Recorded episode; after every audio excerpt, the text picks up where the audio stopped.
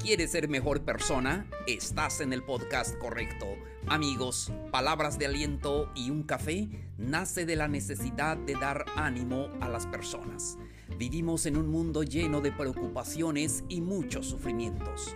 Por eso, comparto contigo palabras, ideas, consejos y herramientas para tu crecimiento personal.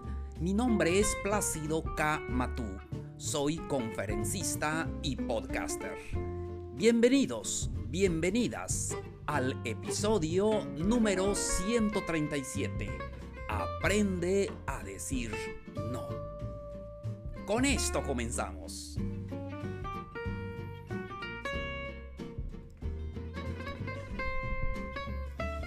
Hola, hola queridos amigos, un gusto saludarlos. Hoy estamos al lunes primero de marzo de este calendario 2021. Me da mucho gusto saludarte, especialmente a ti que estás escuchando este episodio.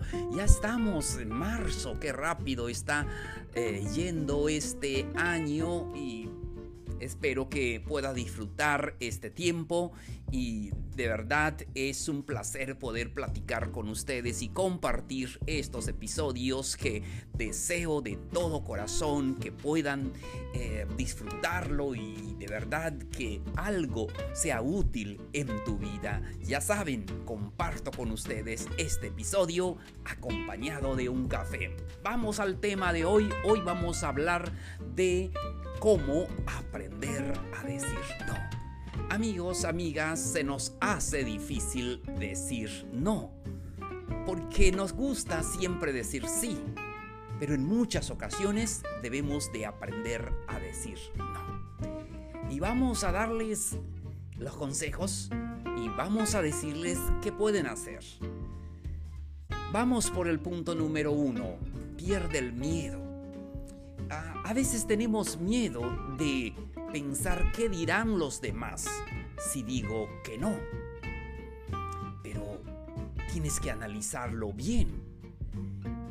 Eh, lo importante es que tú estés completamente eh, eh, enterado, satisfecho a lo que la otra persona te está diciendo. No tengas miedo a decir que no cuando es así entonces eh, pierde el miedo a los demás, eh, a lo que puedan pensar los demás. Y no importa lo que piensen los demás, lo importante es lo que piensas tú. Entonces si llegas a la conclusión que es no, pues es no. Aprende a decir no. Siguiente consejo acepta la ansiedad como parte del proceso. Y es que a veces cuando alguien nos pide hacer algo, nos dice ah, algo, a veces nos sentimos nerviosos o incómodos de decir no. Pero pues, no pienses que por sentir ansiedad o por, sentir temor te fuerza a eh, tienes que decir que sí. Y lo mismo, si es algo que no te gusta, si es algo que va contra tus valores, si es algo que simplemente no quieres o no puedes hacer o no tienes el dinero o no tienes el tiempo, entonces tienes que decir no. Es muy eh, necesario aprender a decir no. Muy bien, seguimos. Haz una lista de las situaciones eh, las situaciones que se presentan en tu vida, clasifícalas para analizar desde qué es más ah, difícil eh, para ti eh, negarte a lo que te piden. Es, es necesario que puedas aprender a decir que no. Analiza bien la situación, jerarquiza bien este, lo que alguien te está pidiendo y analízalo bien para que puedas dar la respuesta correcta. Pero si no quieres, si no puedes, si no tienes ah, el dinero no tienes el tiempo, eh, aprende a decir que no. Muchas veces nos gustaría hacer todo lo, todo, especialmente cuando se trata de ayudar a los demás. Nos gustaría ayudar a este, ayudar al otro, ayudar pero a veces no tenemos tiempo, pero a veces no podemos.